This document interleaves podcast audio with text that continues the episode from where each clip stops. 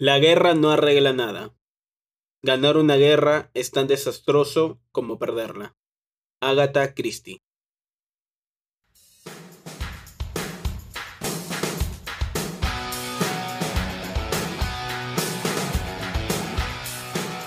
Saludos a nuestra comunidad oyente del podcast Taus al Día. Bienvenidos a nuestro quinto episodio de la segunda temporada, donde hablaremos de los antecedentes de la Gran Guerra, tristemente luego renombrada Primera Guerra Mundial. En el primer capítulo de la segunda temporada hablamos sobre los antecedentes de la guerra ruso-ucraniana. En esta ocasión hablaremos sobre los antecedentes de otro gran conflicto, que terminaría causando uno más grande. ¿Pero qué fue lo que llevó la locura a alemanes, serbios, británicos, búlgaros, franceses, austrohúngaros, japoneses, turcos, italianos, estadounidenses y a muchas otras naciones a masacrarse unas a otras? La Belle Époque, o la Bella Época, es un periodo comprendido entre el final de la última Gran Guerra Europea, pasando por las revoluciones industriales, hasta el fatídico magnicidio del 28 de junio de 1914. Cuando hablamos del último gran conflicto europeo, no nos referimos a otro conflicto más que la guerra franco-prusiana del año 1871. Guerra que terminaría catapultando a la fragmentada nación prusiana en el Imperio Alemán, al anexarse los territorios de Alsacia y Lorena, trayendo a esta nueva nación al tablero geopolítico europeo. Habían pasado 40 años desde el último gran conflicto, época de gran optimismo, pero todo esto era una farsa, pues las grandes naciones se habían estado armando y estaban decididas a probar su poder. Pues es en esta bella época cuando Europa se convierte en el foco del mundo, llena de arte, llena de música, llena de vida. Pero no todo fue hermoso para todos. Por ejemplo, los obreros en esta época tenían casi nulos derechos laborales, y el mundo había sido repartido por los grandes imperios europeos. Las colonias británicas llegaban desde Australia hasta Canadá. Las colonias francesas llegaban desde Indochina hasta África.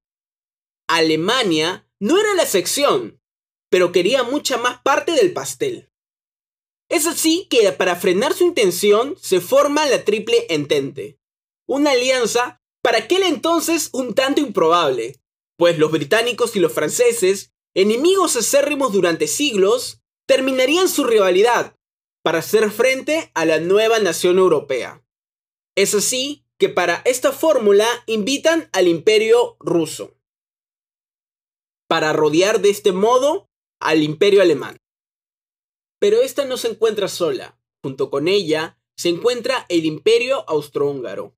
Sin embargo, a diferencia de los otros imperios, esta nación es realmente un conjunto de otras naciones, con diferentes culturas, con diferentes religiones, en una época cada vez más nacionalista.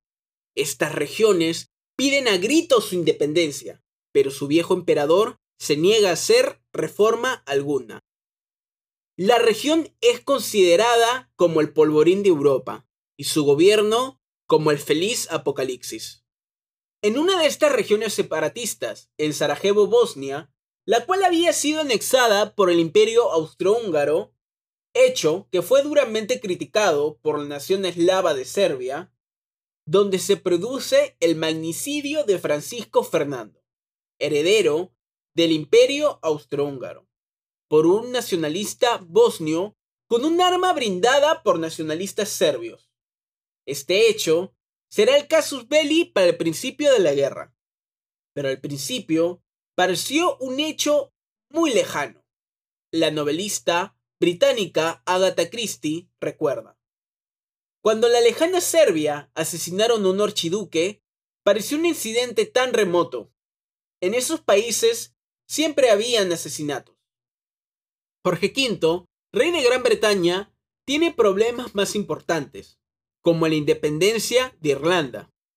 El presidente francés Raymond Poincaré es un moderado, pero proviene de una región anexada por Alemania, Lorena, región que toda su nación sueña con recuperar. El presidente realiza visitas a Gran Bretaña y a Rusia, pero sinceramente espera que el conflicto no salga de los Balcanes. Sin embargo, los altos cargos austrohúngaros convencen a su emperador de la culpa de los serbios. Quieren aprovechar esta oportunidad para sacarse la piedra de los zapatos y anexar Serbia. Pero esto choca con los intereses de Rusia, quienes se consideran como los defensores de los pueblos eslavos. Pero su zar, Nicolás II, ya tuvo una derrota importante frente a los japoneses. Además, su único heredero es hemofílico, por lo cual su dinastía pende de un hilo. Esta enfermedad es heredada de la reina británica Victoria. De ella descienden tanto Jorge V y Nicolás II, los cuales parecerían incluso gemelos, como también el primo de ambos, el Kaiser Guillermo II. Cualquiera pensaría que la familia llevaría la fiesta en paz, pero la muerte de Francisco Fernando es una ofensa para el Kaiser, quien tenía una relación cercana con él. Además, los industrialistas y nacionalistas alemanes lo empujan a apoyar al emperador austrohúngaro. El Kaiser está confiado y duda de la acción del Entente, pues, según él, Rusia es débil y Francia ni siquiera cuenta con artillería. Es así como Austria-Hungría lanza su ultimátum. Exigen que su policía imperial investigue el homicidio. Serbia responde diciendo que esta no es una provincia de Austria-Hungría, por lo cual Austria-Hungría le declara la guerra. Esto termina disparando el sistema de alianzas europeo. Rusia responde declarando la guerra a Austria-Hungría. Alemania responde declarando la guerra a Rusia. En Francia, asesinan a la última voz pacifista, Jean Jaurès. Es asesinado a manos de un nacionalista simpatizante de la guerra. Jaurès pedía que los obreros de todas las naciones cerraran sus filas para evitar la masacre. Con su muerte, muere toda esperanza de paz. Los alemanes planean invadir Francia por medio de Bélgica. Esta nación es un estado colchón entre Francia, Alemania e Inglaterra. Nacida después de la derrota de Napoleón. Su invasión supone la intervención de Gran Bretaña al conflicto. Y es así como los hombres del mundo se llenan de nacionalismo y emprenden su viaje para defender a sus patrias. Llenos de optimismo, pero como comentaba el escritor Stefan Zweig, en 1914, ¿qué sabían de la guerra, después de casi medio siglo de paz? Se había convertido en una leyenda heroica y romántica. Las personas la contemplaban a través de la perspectiva de sus libros de texto y de los cuadros de los museos. Ataques de una caballería brillante con uniformes deslumbrantes y una marcha de victoria sin víctimas. Una aventura salvaje y viril, una experiencia maravillosa y excitante. Por eso gritaban y cantaban en los trenes que los llevaban al matadero.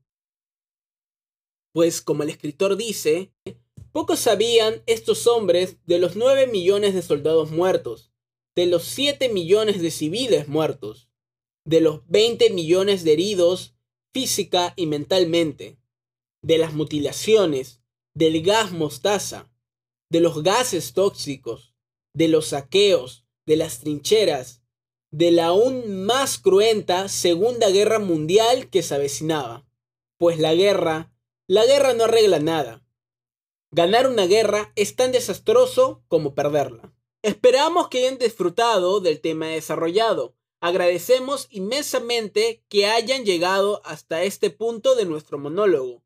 Y si lo disfrutaron, nos ayudarían bastante comentándolo y compartiéndolo en sus redes sociales. No se olviden de seguirnos para que no se pierdan de los nuevos capítulos y secciones. También generamos contenido en nuestras redes sociales. Encuéntranos en Facebook, LinkedIn, Twitter como TausUNMSM y en Instagram Encuéntranos como Gaceta Internacional. Les deseamos un buen fin de semana. Y esto fue Taus al Día. Muchas gracias.